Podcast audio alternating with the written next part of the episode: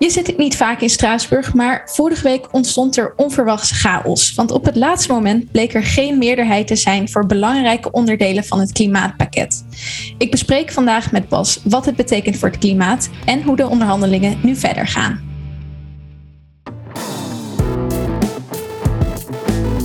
Welkom bij Bellen met Bas, de podcast over Europese politiek waarin we bijpraten met GroenLinks-Europarlementariër Bas Eickhout. Mijn naam is Mijke Vedder.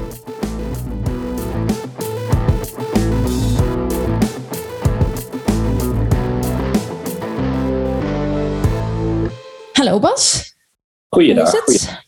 Hoe zit je Uh, erbij? Eh, ja, het, is wel, het, het voelt wel als een soort eindsprint tot de vakantie. Eh, Ja. Dat is natuurlijk altijd al wel zo. Ik denk dat iedereen dat wel herkent. Er moet veel afgerond worden. Eh, maar ik heb wel het gevoel dat door, door corona is er zoveel, heeft er wat meer stilgelegen. Nou, en de oorlog in Oekraïne heeft natuurlijk ook heel veel actualiteit erin gebracht. En in één keer moet er heel veel in een korte tijd afgerond worden. Dus het is niet, het is niet even rustig uitdijen richting vakantie. Nee, want wanneer, wanneer begint het reces? Ja, we hebben, nog, eh, we hebben nog de eerste week van juli hebben we gewoon onze laatste plenaire vergadering, wat dan in Straatsburg is. En dan hebben we nog spannende stemmingen over onder andere taxonomie. Daar hebben we het wel vaker Ja. over gehad. Eh, Ja. daarna, daarna hebben we nog wel weer een week in Brussel, maar dat zal al wel echt een week zijn dat het wat rustiger wordt. Ja. Dus het, eh, het, het moet nog even, even vier weken, ongeveer een maand, eh, moet je nog Ja. even doorbuffelen. En er zitten nog Ja. een paar belangrijke momenten in en dan is het weer even.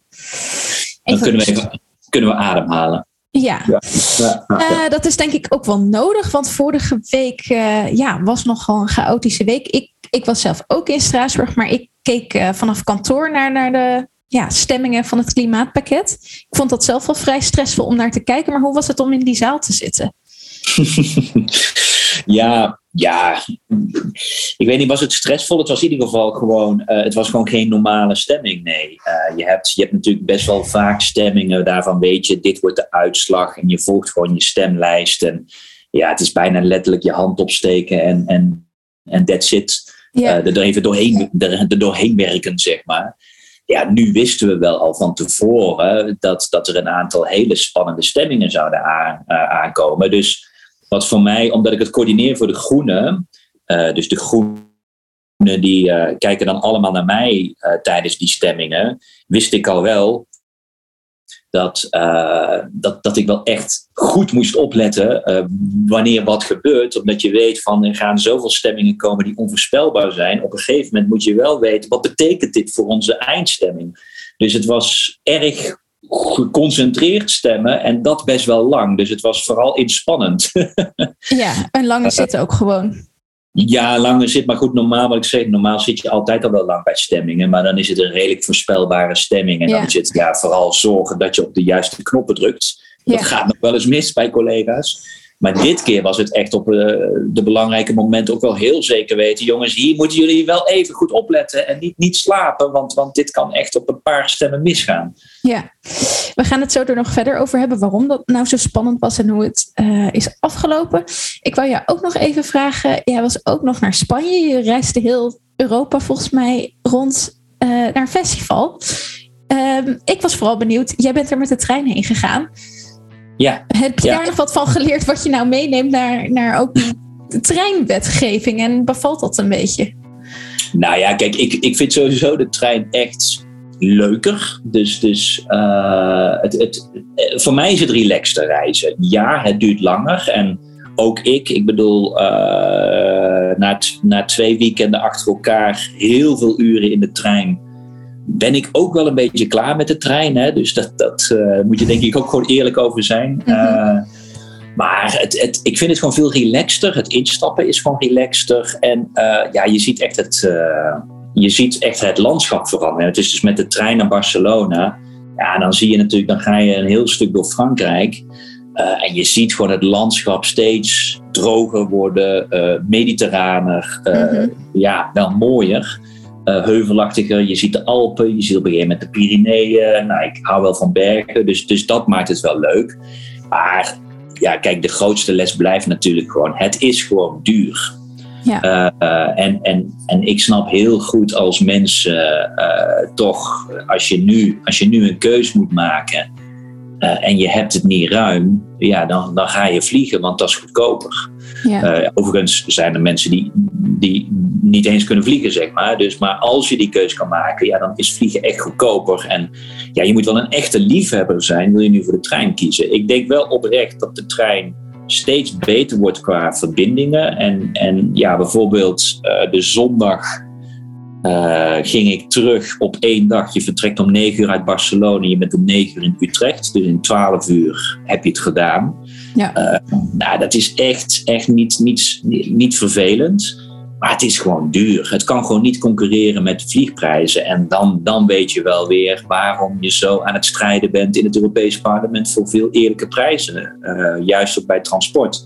Dus, dus de, dan word je wel met je neus op de feiten gedrukt van daar moet echt wat veranderen. Ja, ja dus qua gemak en inderdaad comfort is het uh, zeker te doen. Maar er moet ook nog een hoop gebeuren om het betaalbaar te houden eigenlijk. Absoluut, absoluut. Ja, ja absoluut. Ja. Oké, ehm, nou dan wil ik het toch heel graag over die, die stemmingen hebben van vorige week. Ehm, even misschien ter achtergrond. Dat ging dus over het Fit for 55 pakket. Dat werd nu bijna een jaar geleden al uh, ja, aangekondigd, voorgesteld door de Europese Commissie. Uh, dat hele pakket moet ervoor zorgen dat we in de Europese Unie in 2030 minimaal 55% minder gaan uitstoten en ook uh, klimaatneutraal zijn in 2050. Toen hebben we al een hele lange aflevering gemaakt over alles wat er in die voorstellen stond. Um, dus die kan je terugluisteren. En nu, een jaar later, uh, ja, staat het eigenlijk in het Europese parlement op de agenda. Uh, en werd er dus vorige week gestemd over een paar belangrijke onderdelen van het pakket. Onder andere emissiehandel, een sociaal klimaatfonds, uh, maar ook de uitstootnormen voor auto's en busjes en ook voor luchtvaart. Uh, nu kan ik me voorstellen dat mensen denken, ja, waarom duurt dat nou een jaar voordat het er nu in het Europese parlement, dat er pas echt over gestemd wordt? Wat gebeurt er dan in zo'n jaar? Ja, en dan zijn we er nog niet, hè, want dan heeft het Europees parlement het standpunt. Maar ook de lidstaten moeten nog een standpunt innemen. En uh, die hebben 28 juni een belangrijke milieuraad nog. Dus dan waarschijnlijk gaan de milieuministers wel tot hun standpunt komen. En dan hebben we dus eind juni hebben we een standpunt van het parlement en de lidstaten. En dan moeten die nog gaan onderhandelen. En dat gaan we het najaar doen. Dus we zijn er nog steeds niet. Uh, ja, waarom is dat zo'n tijd nodig? Uh, ja, om, omdat het echt verstrekkende wetgeving is. Kijk, uh, het imago is inderdaad altijd van ja, het, gaat, het duurt zo lang in Europa. Maar laten we wel wezen, uh, hervorming van pensioenen in Nederland is ook niet in een maandje geregeld. Dus, dus, dus uh, hier wordt tijd voor genomen. En, en het is wel echt verstrekkend, want deze wetgeving raakt eigenlijk elke economische sector. En er zal echt in elke economische sector iets moeten veranderen de komende jaren om aan die klimaatdoelen te gaan voldoen. Nou, dan komt er nog eens bij een, uh, nou, de actualiteiten, die altijd natuurlijk invloed hebben, maar nu helemaal. Uh, de oorlog in Oekraïne, die natuurlijk ook de hele energietransitiediscussie op scherp zet. Ja, dat zorgt ervoor dat, dat nou ja, soms dossiers wat makkelijker worden. Uh, bijvoorbeeld wetgeving op duurzame energie. In één keer merk je dat wel meer partijen zeggen van ja, dat, dat moet sneller.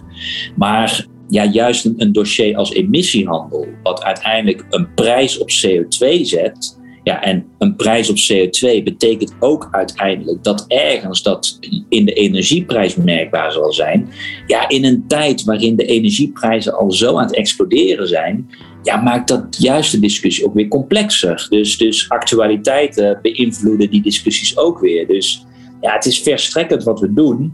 Ehm, alle lobbyisten weten dat, die zijn ook al die maanden bezig. En je moet een compromis proberen te vinden tussen allerlei verschillende belangen en stromingen.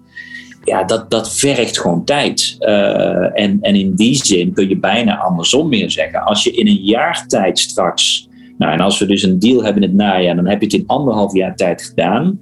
Als we dan wetgeving hebben die eigenlijk elke economische sector flink gaat raken, dat ze echt iets anders moeten gaan doen naar 2030 toe, ja, dan, dan durf ik wel de uitdaging aan. Probeer daar maar eens in Nederland uh, zo snel voor elkaar te krijgen. Want Nederland gaat dan ook met klimaattafels, uh, alle belangengesprekken. En, en nou ja, dat poldermodel is ook niet een, uh, een, een, een, groot voorbeeld van snelheid over het algemeen. Dus, dus eigenlijk denk ik dat, dat je eerder kan zeggen dat het best wel snel gaat, dan dat je gaat zeggen dat het super langzaam is. Maar natuurlijk, ik, ik snap het voor mensen denken, jee, wetgeving even uh, in een paar weken kun je ja, houden. Aangezien we altijd zeggen van we hebben nog maar zo weinig tijd om het klimaat te redden. Uh, nou, laten we er flink vaart achter zetten. Maar eigenlijk is dat dus ook al wel het geval. En gaat er gewoon om alles te veranderen, moet je gewoon heel veel bespreken uh, om iedereen ja, met de neus dezelfde kant op te krijgen. Nou ja, daarom dat ik denk dat doelen zetten, dat wordt soms natuurlijk heel erg over gedaan van ja, waarom hebben we klimaatdoelen nodig? Nou ja, die klimaatdoelen heb je nou keihard nodig, om, om, want daarmee zet je eigenlijk gewoon de stip neer van hiermee proberen wij die opwarming beneden een bepaald niveau te halen. Dat is overigens ook waarom wij toen de klimaatwet werd aangenomen, hebben wij tegengestemd als Groenen, omdat die 55% onvoldoende is om beneden anderhalve graad te blijven. Dus als je nu gaat kijken wat Europa in elkaar zet, dat is absoluut uh, een, een fors pakket. Maar als je gaat kijken wat voor het klimaat nodig is, zijn we nog steeds niet op koers voor de anderhalve graad. Uh, dit is echt meer een twee graden uh, zeg maar wetgeving. Ja, nou. Dat, en, en, en dus, dus, dus ergens is het nog onvoldoende, maar de doelen die geven meer de richting aan van op welk niveau, hè, waar sturen we op aan wat de opwarming is. Maar vervolgens, ja, die doelen moeten vertaald worden in wetgeving, wat elke sector in beweging gaat brengen. Ja, dat, daar is natuurlijk wel, moet je ook denk ik wel even de tijd voor nemen, om ondanks dat klimaat niet te lang kan wachten, ja, moet je ook wel realiseren dat omdat het de sectoren zo gaat raken, je moet het ook wel, wel goed doen. Ja, en dat hebben jullie nu uh, het afgelopen jaar is er dus ook al onderhandeld. Het is niet alsof er vorige week eigenlijk pas voor het eerst gestemd werd over die wetgeving. In allerlei commissies in het Europese parlement uh, zijn al uh, posities ingenomen. En meestal betekent dat eigenlijk wel dat, dat als er nou ja, dan al overeenstemming is in de commissies, ehm, dat dan ook in, tijdens de plenaire stemming, nou ja, dat er dan dus niet zoveel meer verandert en dat er meerderheden zijn.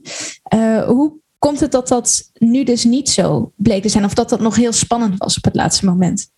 Ja, eigenlijk heel simpel gezegd, uh, de, de, bijna alle politieke fracties waren verdeeld. Uh, je, kan, je kan redelijk zeggen dat de christendemocraten redelijk eensgezind waren, maar meestal aan de slechte kant, zeg maar, hè, vanuit een uh, GroenLinks perspectief. Uh, de groenen zijn uh, echt wel consistent aan alle kanten, maar de, ja, de, de grote chaos begint bij de Sociaaldemocraten en de Liberalen. En er is echt een heel groot verschil tussen de Franse liberalen en de Roemeense liberalen. er is een groot verschil tussen de Italiaanse Sociaaldemocraten en en de Duitse Sociaaldemocraten. En, en die verschillen zagen we al wel in de verschillende commissiestemmingen, want heel vaak zijn die ook anders vertegenwoordigd in de verschillende commissies. In de Milieucommissie zitten dan daar vaker toch wat de progressievere krachten van die fracties. En dan kan ik dus in de Milieucommissie dan een progressieve alliantie vormen die een meerderheid heeft. Maar we zagen in de Transportcommissie, in de Landbouwcommissie, in de Energie- en Industriecommissie zag je hele andere meerderheden. En wisten we dus ook dat dat, dat allemaal bij elkaar brengen in de plenaire moeilijker is dan normaal. Dat, dat wisten we van tevoren, dat dit een, ja. uh, een, een spannendere stemming ging worden. Dus, dus dat was wel duidelijk, maar toch uh, gebeurde er op de dag zelf ook nog veel onverwachte dingen. Wat, wat gebeurde er nou precies? Nou ja, kijk, we wisten, uh, we wisten dat op een aantal stemmingen, die echt best wel cruciaal waren, dat het, dat het, dat het heel, heel, heel close ging worden. Uh, dat het echt een, een, een, spannende stemming ging worden. En, en dat hebben we ook gezien. Er zijn gewoon hele cruciale stemmingen verloren gegaan met elf stemmen verschil. Nou ja, elf ja. stemmen verschil, denk je, dat is veel. Maar dat zijn dus maar zes mensen die van voor naar tegen of andersom hoeven te switchen. En je had een andere uitslag gehad. Uh, en, en dat ging echt wel over belangrijke discussies. Als ik er een paar zou noemen. Um, um, zeg maar, uh, een hele belangrijke discussie is: uh, we, hebben, hè, we hebben dus het emissiehandelssysteem. dat betekent gewoon een CO2-prijs voor de uitstoot die bedrijven moeten gaan betalen. Maar er is tot nu toe voor geregeld dat bedrijven die last hebben van internationale concurrentie. Dus als jij handelt, bijvoorbeeld staal is een makkelijk voorbeeld. Je, je concurreert gewoon ook met Chinees staal. -hmm. um, en, en als jij dus een forse CO2-prijs moet betalen voor, uh, voor jouw staal en, en een Chinese bedrijf hoeft dat niet, is het eigenlijk een soort oneerlijke concurrentie. Daarvoor heb, heeft, hebben we nu al een paar jaar de oplossing. Nou, voor die bedrijven is het de mogelijkheid om gratis rechten te krijgen. Dus die hoeven dat niet te veilen, maar die krijgen dat gratis. Dat is eigenlijk een hele slechte oplossing, want dat is de facto een fossiele subsidie. Je, je geeft namelijk het recht om te vervuilen, geef je gratis weg. Dus wij hebben al langer gezegd van dat kan je ook anders oplossen. Bijvoorbeeld door aan de grens van de Europese markt een heffing te doen. Dus niet dat een Europees bedrijf in één keer niet meer voor CO2-vervuiling moet betalen, maar dat je bij de import van Chinees staal op de Europese markt, dat je gewoon het Chinees staal een extra heffing geeft. Ja, dus je gaat door het gelijke speelveld creëer je dus niet door uh, Europese bedrijven minder te laten betalen voor een uitstoot, maar juist die buitenlandse bedrijven ook. Uh, te Precies. betalen voor een uitstoot. ja, het vervuiler betaalt gaat dan voor iedereen gelden. In plaats van dat we tot nu toe deden dat we even het vervuiler betaalprincipe even maar uitschakelen. Maar goed, uh, wat je dan ziet is dat uh, het nogal lang duurde voordat er eindelijk echt voorstellen waren om zo'n grensheffing te doen. Die zaten nu eindelijk in dat pakket. Uh, dat is het befaamde in de, in de jargon CBAM, hè, Carbon Border Adjustment Mechanism. Mm -hmm. Dat lag nu eindelijk voor. En een land als Nederland lag eindelijk niet meer dwars. Want Nederland was heel lang altijd heel erg sceptisch over dit soort maatregelen. Want ja, heffing aan de grens, handelsoorlog. Nou ja, Nederland is echt een van de meest liberale landen binnen de EU, die altijd vooral handel voorop heeft staan. En, en nou ja, gelukkig is dat aan het schuiven in Nederland. Dus ook een land als Nederland mag niet meer dwars. Um, dus, dus in principe is er nu ruimte voor zo'n heffing. Maar dan kom je bij het andere probleem. Heel veel van die bedrijven die zijn die gratis rechten eigenlijk als een soort recht gaan zien. Ik heb recht op die subsidie.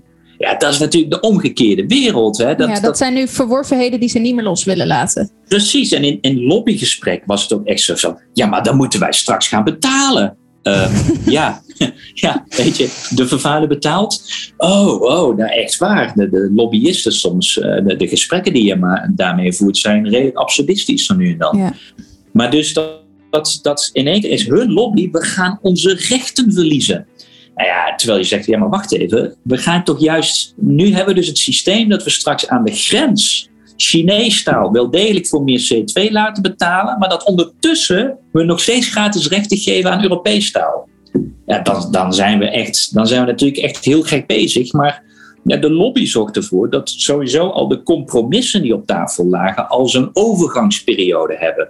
met als argument, ja, we hebben tijd nodig om te kijken of die grensheffing werkt. Uh, dan zat je dus echt op het niveau dat je ergens in 26 gaat beginnen met de grensheffing. En dat er pas ergens in 34 dat we stoppen met de gratisrechten. Ja, absurd. Nou ja, zo'n strijdpunt lag op tafel waarin het echt over het jaartal ging. Wanneer stoppen die gratis rechten? En dat waren hele spannende stemmingen. Nou, zo, dat, dat was een van die discussies die speelden tijdens de stemming.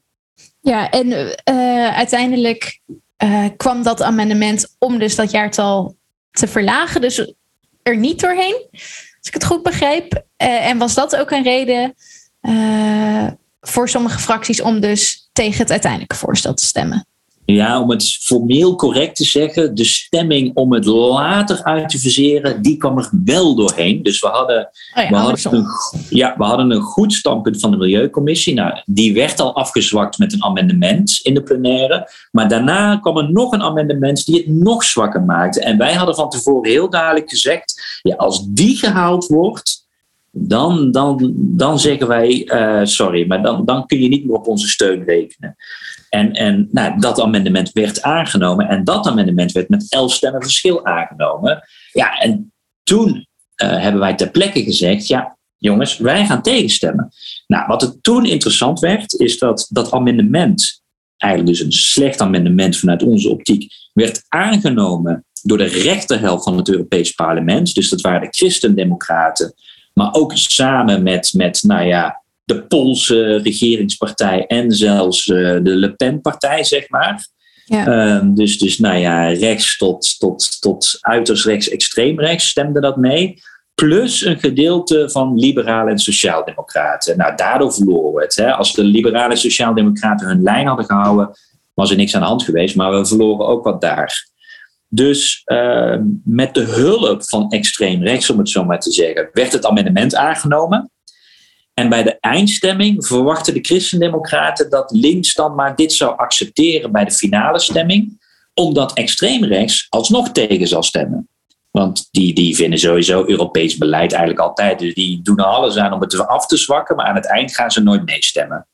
Dus hm. ja, daar hebben de Groenen een grens getrokken. En heel goed, de Sociaaldemocraten ook. De Sociaaldemocraten hebben gezegd: we zijn het eens met de groene rode lijn, zeg maar. De rode lijn van de Groenen, hoe je het ook wil uitschelden. Ehm, en ook de Sociaaldemocraten hebben tegengestemd. En toen in één keer had je dus een meerderheid die de finale stemming niet steunde. Dus de amendementen werden misschien wel aangenomen die niet goed waren. Maar uiteindelijk was er geen meerderheid voor het eindvoorstel. Want je hebt altijd een eindstemming. Dan heb je alle amendementen gehad. En dan is het nou, het totale pakket zoals het nu voor ligt. Gaan jullie daarmee akkoord? Nou, daar was ook geen meerderheid voor. Nou, dat was de chaos. Dat je dus een bepaalde amendementen wel aangenomen krijgt. Maar uiteindelijk geen meerderheid hebt voor een finale stemming. Ja, dan zit je vast. Ja, en dat was dus eigenlijk vooral omdat de Sociaaldemocraten toen ook besloten van nee, wij, wij vinden dit zo'n slecht pakket. Uh, daar kunnen we niet in zijn geheel uh, mee instemmen. Dat was denk ik van de Groenen al wat meer verwacht. Uh, nou ja, dat als die bepaalde amendementen werden aangenomen, nou, dan vinden wij het zo slecht, dan kunnen we daar niet in mee.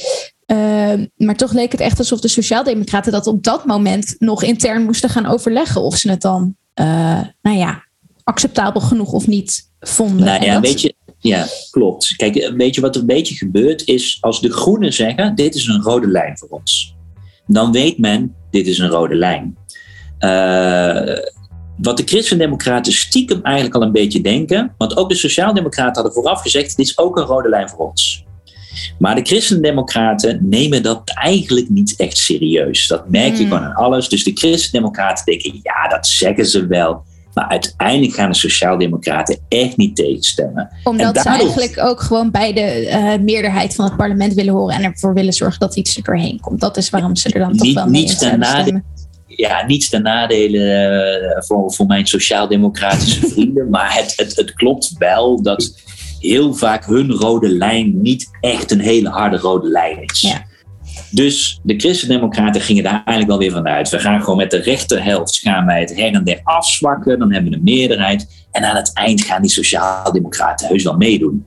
En ik denk daarom dat het wel echt heel goed was, want het is meer politiek belangrijk, dat de Sociaaldemocraten zeiden van nee, deze rode lijn is ook voor ons een rode lijn. Ja. En dat hadden de Christendemocraten niet verwacht. En in één keer was er dus geen meerderheid voor. En dat was denk ik wel belangrijk dat dat gebeurde. Ook gewoon puur ja, voor de verstandshouding tussen de verschillende fracties. Dat ook de christendemocraten zien, maar ja, je kan wel met extreem rechts amendementen binnenharken, maar uiteindelijk heb je geen stabiele coalitie daarmee. En, en heb je uiteindelijk ook het progressieve gedeelte van het parlement nodig. Dus je kan, het, je, kan je spel niet uh, tot aan het einde zo uitvoeren.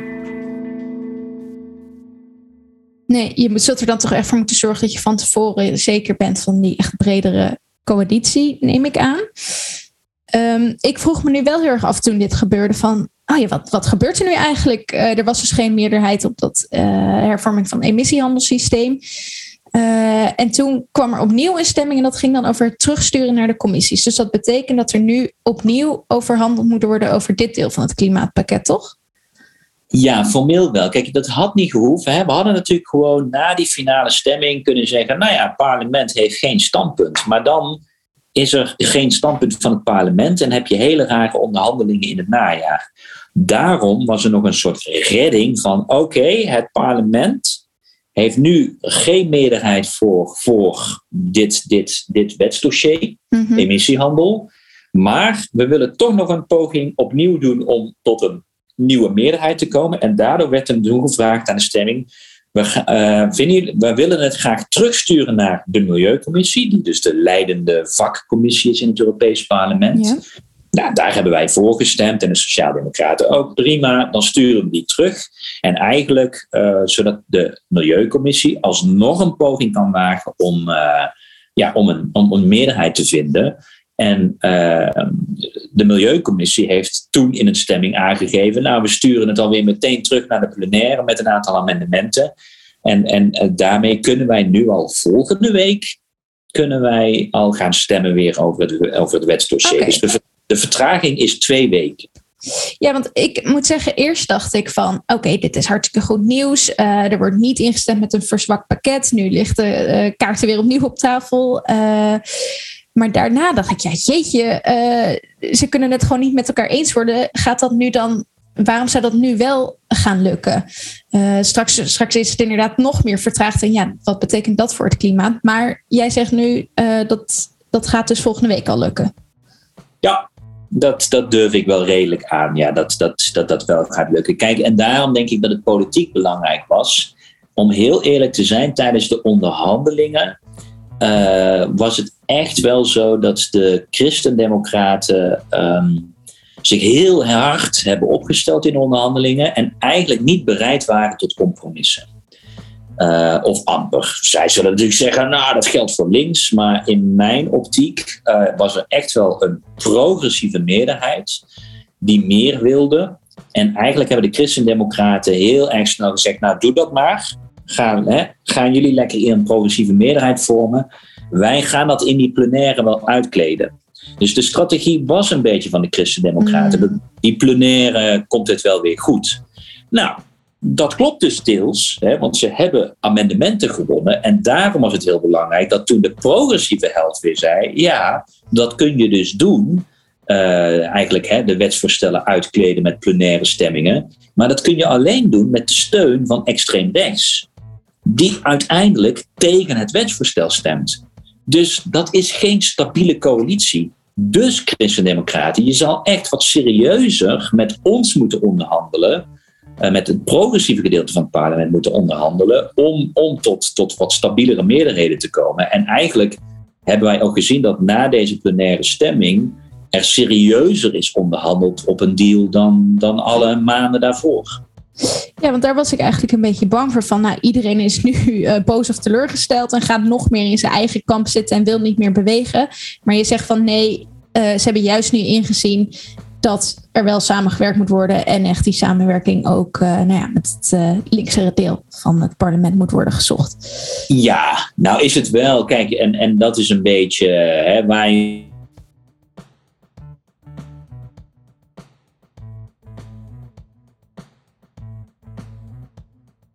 Hallo? Minder spannend. Je, je liep even vast, dus we gaan even opnieuw vragen. Uh, mm -hmm. Of, of nu die, ja, er toch echt meer kans is op die samenwerking uh, met de linkse partijen? Ja, ik denk, ik denk dat, dat, dat dat wel gaat gebeuren. Uh, wat we nu zien, wat we nu zien hè, er, is, er zijn eigenlijk al nieuwe onderhandelingen geweest. En er ligt dus een nieuw compromis op tafel. Um, en het is een beetje waar je vandaan komt. Hè? Als, wij, als ik als groene ernaar kijk, uh, dan is het zwakker dan wat wij op vakcommissie en de milieucommissie hebben onderhandeld. Dus, dus kun je zeggen, nou, hè, we hebben nog meer water bij de wijn moeten doen. Maar als je gaat kijken naar de amendementen die plenair zijn aangenomen, dus met die rechtse helft, dan is het juist weer een verbetering. Dus, dus dit is bijna uh, klassiek Europees compromis.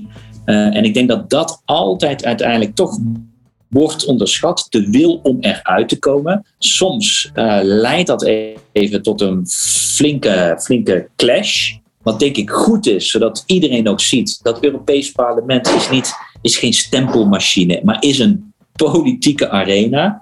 Uh, maar uiteindelijk is er altijd wel genoeg drang om eruit te komen. En ligt er nu een compromis op tafel dat uh, nou ja, beter is dan de vorige week stemming in de plenaire, slechter is dan wat de Milieucommissie eerder heeft gedaan. Maar uiteindelijk, en dat is voor ons als Groenen belangrijk, op geen enkele manier de ambitie van de Europese Commissie ondermijnt. Nou ja, en daarmee uh, kun je wel concluderen van dat, dat dit compromis zeer waarschijnlijk een, een meerderheid uh, gaat halen, minder spannende stemming. En je zult ook zien dat iedereen zijn gelijk zal kunnen gaan claimen.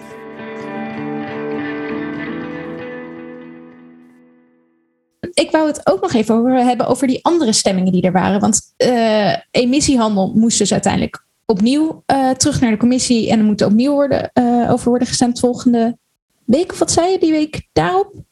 Ja, volgende week. volgende week is het al. Ja.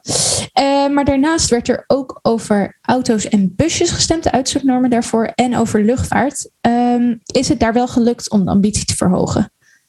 Ja, en dat is denk ik ook wel echt goed. Dat, dat met name bij de auto's was het dus ook een hele spannende stemming. Uh, waar we bij, bij emissiehandel het verloren, hebben we het bij de auto's gewonnen.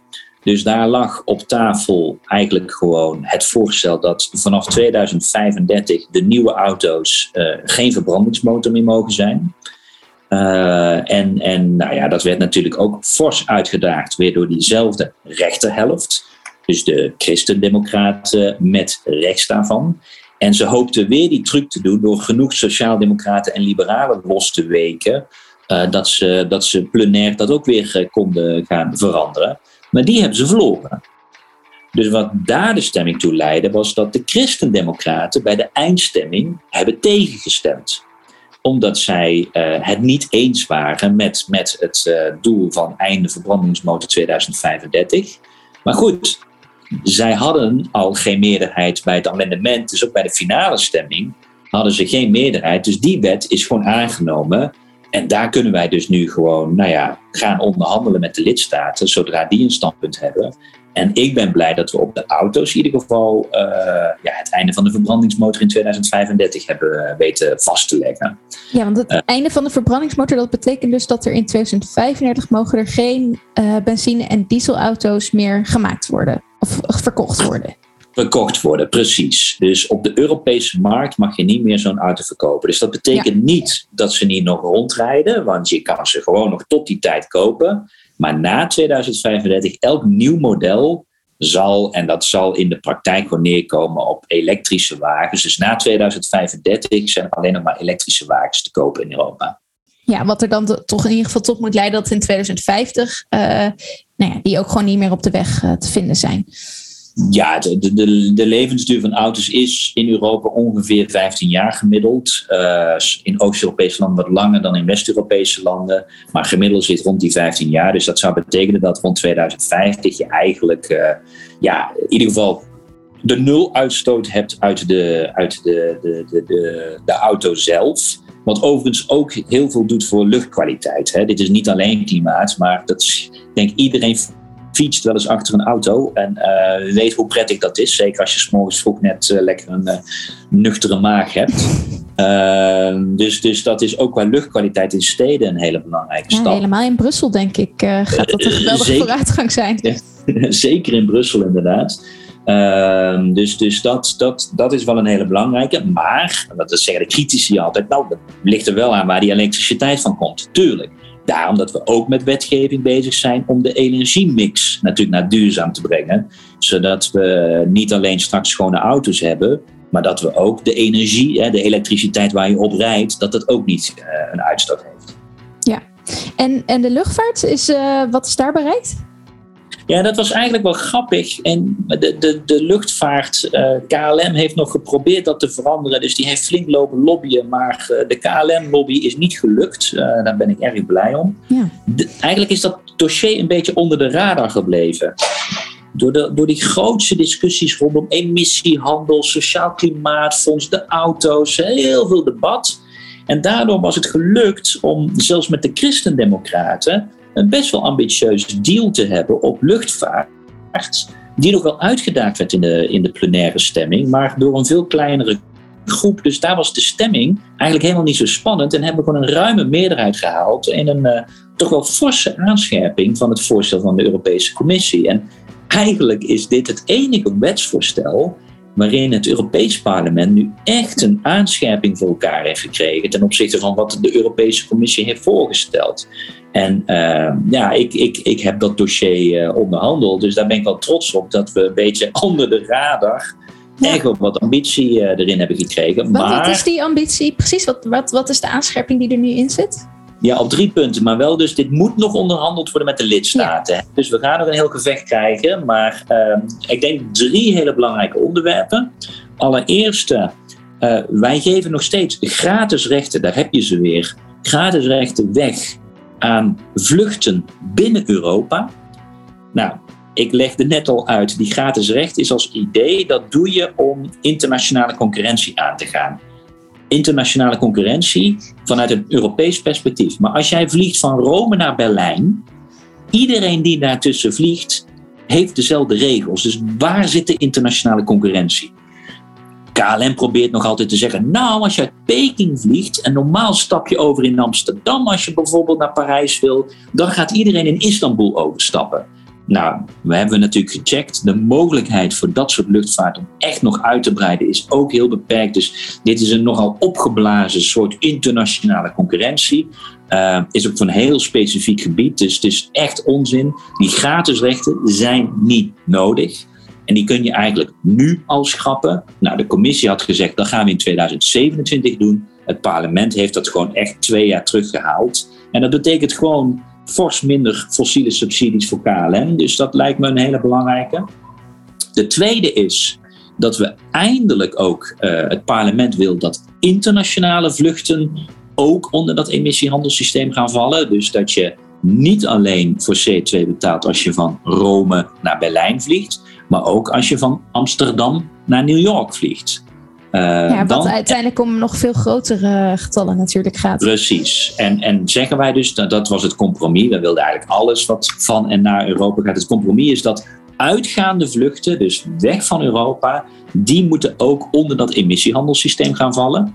Dus dat, uh, dat, dat is een hele belangrijke overwinning. En is dat dan al wel per direct of uh, wanneer, wanneer gaat dat in? Nou ja, het parlement wil dat ook vanaf, vanaf 26 volgens mij. Maar goed, hier hebben we echt nog wel een discussie met de raad, met de lidstaten. Want dit is natuurlijk ook wel een debat met de internationale landen, hè, met Amerika en dergelijke. Want die gaan zeggen, wat, hallo, eh, waar bemoei je je mee? Want dat gaat ook een Amerikaans bedrijf, hè, Delta Airlines, die van Amsterdam vliegt naar Amerika, moet dat ook gaan doen. Dus dit wordt nog wel een internationale discussie. Dus daar zijn we mhm. nog niet, maar dit is wel wat het parlement wil. Uh, en het derde belangrijke is, en dat, dat wordt vaak onderschat, luchtvaart heeft niet alleen een CO2-effect, CO2 is het bekendste broeikasgas, maar luchtvaart heeft ook, met name als je op grotere hoogte aan het vliegen bent, heeft het ook een fors klimaateffect. En dat heet het niet-CO2-klimaateffect. Dus dat is dan het effect met waterdamp en al dat soort effecten, die luchtvaart ook heeft. En dat moet je niet onderschatten, dat is bijna het dubbele. Dat, dat zijn zorgt ervoor dat je eigenlijk het effect van luchtvaart twee keer zoveel is dan alleen als je naar CO2 kijkt. Dus dat is niet te onderschatten. Daar moet je ook altijd als KLM het heeft over ons CO2-effect. Daarom als, als KLM het over het klimaateffect van luchtvaart heeft, hebben ze het altijd bewust alleen over CO2. Hm. Ons CO2-effect is maar 3%. Ja, dat snappen we, maar er is ook een niet-CO2-effect en dat verzwijgen ze altijd. Nou, het parlement heeft nu gezegd dat ook dat niet-CO2-effect meegenomen moet worden in het beprijzingsmechanisme. Nou, dat vindt KLM ook niet leuk, maar joh, de vervuiler betaalt. En sorry, luchtvaart is vervuilender dan mensen denken. En dan zul je ook dat mee moeten nemen in de beprijzing. En ook dat heeft het Europees Parlement aangenomen. Oké, en een flinke stap vooruit dus in ieder geval op die onderdelen. En het ziet er ook vrij positief uit dat ook op emissiehandel uh, toch, nou ja, ook meer ambitie volgende week kan worden aangenomen. Dan wordt er dus daarna moet er ook een positie nog van de EU-landen komen. Uh, en daarna moet er nou ja, tussen de EU-landen en het Europese parlement dan nog overeenstemming worden bereikt. En we hopen dus dat dat in het najaar gaat gebeuren. Ja, als het goed is, dat wordt ook nog wel spannend. Maar dus, dus eigenlijk hebben wij volgende week de stemmingen uh, in het Europees Parlement. Dat lijkt dus soepel te verlopen. Altijd even afkloppen, maar daar gaan we vanuit. Mm -hmm. uh, de week daarna, 28 uh, eh, juni, is er dan een hele belangrijke milieuraad. En moeten de milieuministers er eigenlijk uit dat pakket komen. En als dat lukt, ja, dan kunnen we in het najaar gaan onderhandelen tussen parlement en lidstaten. Oké. Okay dan gaan we dat weer in de gaten houden. Ik wou het nog even ook over iets anders met jou hebben, wat deze week uh, in de Europese politiek speelt. En dat zijn namelijk de Franse verkiezingen. Uh, ja. Ik heb het gevoel dat we het er laatst nog over hadden, maar dat, dat klopt ook. Want in april waren er in Frankrijk presidentsverkiezingen. Toen uh, was het ook eigenlijk vrij spannend, maar Macron, de zittende president, wist dat toch met een nipte meerderheid te winnen. Ehm, nu zijn er weer stemmingen of verkiezingen, want er moet ook een parlement gekozen worden. Die eerste ronde was al afgelopen zondag. en ik heb het even opgezocht, want ik wist ook niet hoe dat zat. Maar in Frankrijk heb je 577 districten die allemaal iemand afvaardigen voor het nationale parlement, de Assemblée Nationale. Um, en die moeten dus niet in ieder district, district worden gekozen. Het kan zijn dat het dan na één ronde volgens mij al iemand is gekozen als er diegene dan meer dan 50% van de stemmen haalt. Maar dat gebeurt volgens mij bijna nooit. Dus dan heb je nog een ronde en die is aanstaande zondag. Um, ja, hoe belangrijk is dit? Wat, wat staat hier op het spel? Ja, dat is, dat, dat, het, Frankrijk is een interessant land, uh, democratisch gezien. We maken soms ook wel eens het, het, de grap hier in het parlement dat, dat, dat Frankrijk geen democratie is. Het is natuurlijk een heel zwaar presidentieel systeem. Dus uh, uh, in het Franse systeem is wel echt de presidentsverkiezingen zijn belangrijker dan de parlementsverkiezingen. En omdat ze na elkaar gebeuren, omdat ook in, het, in de Franse wetgeving, en dat is vrij recent aangepast, uh, zeg maar twintig jaar geleden, uh, hebben ze ook gezegd: we doen eerst de presidentsverkiezingen en daarna meteen de parlementsverkiezingen. Ook juist met het idee dat de president sterker kan zijn. Uh, dus, dus, dus in principe ervan uitgaan dat de mensen hetzelfde stemmen met de president als het parlement. Dan heb je dus een parlement waar de partij van de president ook een meerderheid heeft. En heb je dus eigenlijk een heel nou ja, eh, prettig samenwerking tussen president en parlement. Ja, ik zou dan kan je er nou, dus op rekenen dat die voorstellen uh, die je president doet, dat die ook gewoon een meerderheid hebben in het parlement en direct kunnen worden doorgevoerd. Precies, precies. Maar eigenlijk, de president heeft al veel macht. Hè. Die benoemt uh, ministers redelijk uh, soepeltjes. Hè. Die kan ook zo'n premier halverwege ontslaan en een nieuwe benoemen. Daar moet officieel het parlement wel mee akkoord gaan, maar de president heeft heel veel macht. En helemaal als dat parlement dezelfde partij als meerderheid heeft, is die president bijna alleenheerser in het Franse systeem. En, en, en dat is echt wel een probleem. Dat, dat parlementaire systeem is best zwak in Frankrijk. En die president heeft dus heel veel macht. Nou, wat nu interessant is, is dat uh, Macron dan gewonnen heeft.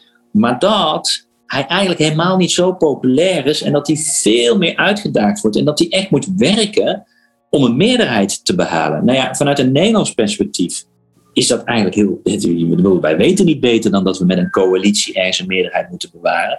Maar in Frankrijk is dit best wel schokkend. Oh jee, de president heeft straks misschien geen meerderheid. Ja, ik zou zeggen dat is gezond. Ja, want, juist je, je wil sterkere tegen... democratie. Ja, dat geeft het parlement meer mogelijkheden. Moeten ze alsnog uiteindelijk benutten? En wat ik zei, hun, hun parlementaire, uh, zeg maar, ja, uh, usance, om het maar eens in het Frans te zeggen, is niet zo sterk. Uh, maar het kan wel zo zijn dat dus Macron op dit moment ja, een, parlement tegenover zich krijgt waarin zijn partij geen meerderheid heeft. En, en daar gaat die tweede ronde over. Hè. Je hebt helemaal gelijk. Het is bijna vergelijkbaar met het Engelse systeem. Alleen de Engelsen hebben dat first past the post system. Dus daar heb je gewoon ook een districtenstelsel. Maar daar is het gewoon degene met de meeste stemmen die wint en komt in het parlement. Dus daar zit geen uh, drempelwaarde aan. In Frankrijk is het echt zo dat je, je moet echt 50% halen. En dat hebben ze dus opgelost door een eerste ronde en een tweede ronde. Maar goed, dat leidt ertoe dat in een vrij korte tijd je vier rondes hebt. Eerst twee rondes voor de president en dan twee rondes voor de, voor het, de, voor de Assemblée Nationale. Ja, je snapt ergens wel dat er wat verkiezingsmoeheid in, in Frankrijk is. Want nou ga je al voor de vierde keer stemmen. Ja. Dus ik vrees wel een beetje voor de opkomst uh, aanstaande zondag. Ja, en iets wat ook nog nu anders is, uh, wel ten opzichte van april, is dat er nu een, een links akkoord ligt. Uh, tussen verschillende linkse partijen die eigenlijk daarmee een verbinding aangaan voor deze verkiezingen. Um, hoe, hoe moeten we dat nou zien? Kan dat nog echt uh, tot een verschuiving ook leiden? Heeft dat meer aantrekkingskracht op kiezers? Nou ja, kijk, of het, het, heeft niet per se, ook als je nu naar de eerste ronde kijkt naar de percentages, uh, dan, dan heeft het niet per se procentueel een heel groot effect. Dus wat eerder links stemde op die verschillende partijen, stemt nu nog steeds links. Dus procentueel is er niet een heel groot verschil. Maar door het Franse systeem, door de krachten te bundelen, heb je wel in één keer veel meer kans om dus straks die ene te zijn die die 50% haalt. Of in ieder geval zit je nu makkelijker in de tweede ronde. Wat natuurlijk vaker gebeurde in Frankrijk was dat heel vaak de kandidaat van Macron tegenover een kandidaat van Le Pen stond. Hm. En dan had je in de tweede ronde dat de kandidaat van Macron heel makkelijk won. En zo haalde die heel soepel zijn meerderheid. Door de bundeling van krachten heb je dus qua procentpunt misschien niet heel veel meer gehaald. Maar omdat je niet meer onderling aan het concurreren bent in een kiesdistrict. En je hebt geen groene kandidaat tegenover een sociaaldemocraat en tegenover een nou ja, extreem links, ver links. Uh, dat is de partij van Mélenchon. Het is de broederpartij van de SP. Maar nou ja, SP is een gematigde partij als je naar Mélenchon luistert. Echt wel ehm, extreem links eigenlijk dus. Ja, dat was ook best wel moeilijk. Met name op Europa is Mélenchon echt... Hij is gewoon echt anti-Europees. Mm. Nou, SP is ook al niet al te sterk, maar Mélenchon is nog veel erger. En, en ook als je naar zijn oude teksten... Hij is heel anti-Duits. Dat is echt bijna... Mélenchon is kritischer op Duitsland dan op Rusland. Dus, dus het, is, het is niet echt een hele lekkere partij. Maar goed, omdat de Groenen wisten van ja, als we nu met elkaar gaan concurreren, hebben we straks met z'n allen op links nog minder zetels. Of bijna geen zetels zelfs. Zijn we veel slechter af. Dus we zullen met elkaar moeten gaan samenwerken. Dat heeft geleid tot echt al heftige discussies, met name over Europa. En ik moet ook zeggen, in dat, dat akkoord van die linkse coalitie moet je maar de Europese paragraaf snel overslaan, om heel eerlijk te zijn. Maar de Groenen hebben ook gezegd, het is puur voor de verkiezingen. Daarna hebben wij als Groenen een eigen actie. Maar dat wilde ik inderdaad vragen, want we hebben het hier natuurlijk in Nederland ook over die linkse samenwerking. En dat gaat juist specifiek, uh, vooralsnog tenminste, over samenwerking uh, na de verkiezingen. Dus in de Eerste Kamer. En niet over uh, een gezamenlijke lijst nog. Uh, terwijl hier gaat het dus juist over een gezamenlijke kandidaat bij de verkiezingen, maar dus niet per se over een gezamenlijke fractie van die linkse partijen dan in dat parlement, toch?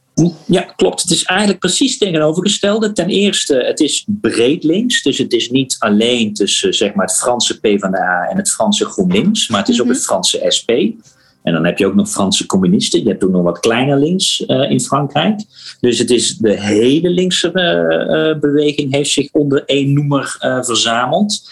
En klopt, het is juist bewust gedaan voor een kandidaat per kiesdistrict. En per kiesdistrict is het nu dus ook verschillend wie de kandidaat is die in de tweede ronde staat. Want soms is dat een groene, soms is dat een, een Franse SP'er en soms is dat een Franse sociaaldemocraat. Uh, en juist na de verkiezingen gaan ze gewoon weer in hun eigen fracties zitten. Kijk, er is natuurlijk wel een discussie over: moeten we niet die samenwerking na de verkiezingen continueren?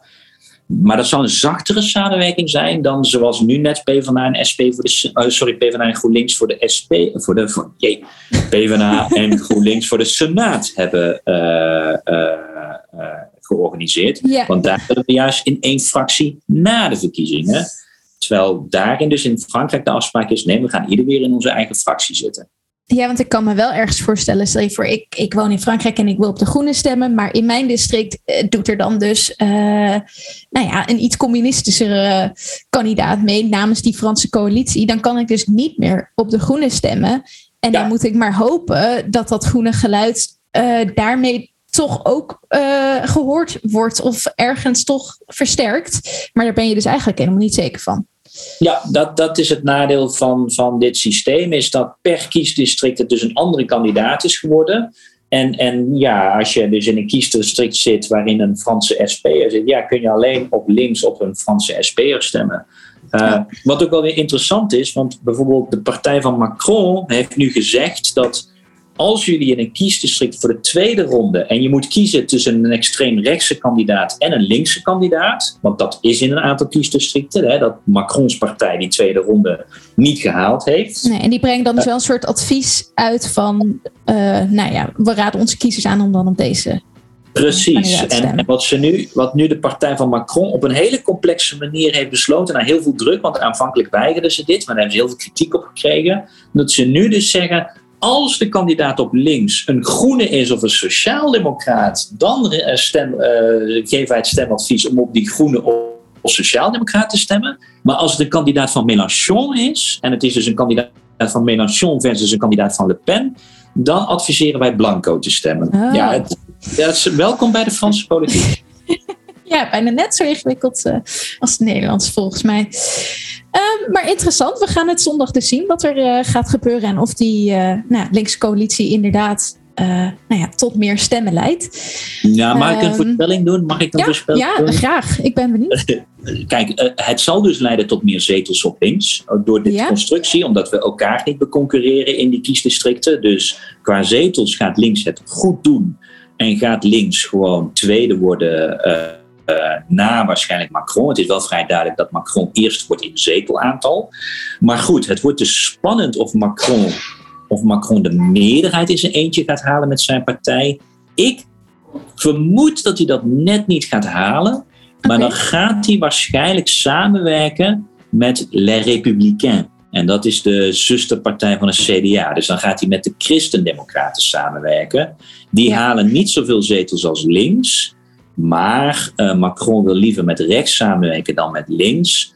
En dus krijg je, krijg je zeer waarschijnlijk dat dan er een parlement is waarin er een coalitie met de, nou ja, met de Christendemocraten, met de Republikeinen, zeg maar, gevormd moet worden. Eh, wat ja, daarvoor gaat zorgen dat in het, in het Franse parlement je een rechtsere coalitie hebt. Met in de oppositie een kleine fractie van Le Pen en een best wel stevig linksblok. Oké. Ja, en wat dat dan uiteindelijk betekent voor eh, de plannen van Macron, dat, dat is dan denk ik nog lastig zeggen. Maar het zal niet makkelijker eh, voor hem worden dan, denk ik, dan het eerder was, toen hij wel gewoon een meerderheid had. Nee, kijk, zijn, zijn, zijn eerste periode was alles nieuw en dacht iedereen dat Macron verfrissend was. Eh, nou, dat gevoel heeft hij in vijf jaar goed weten te verspillen.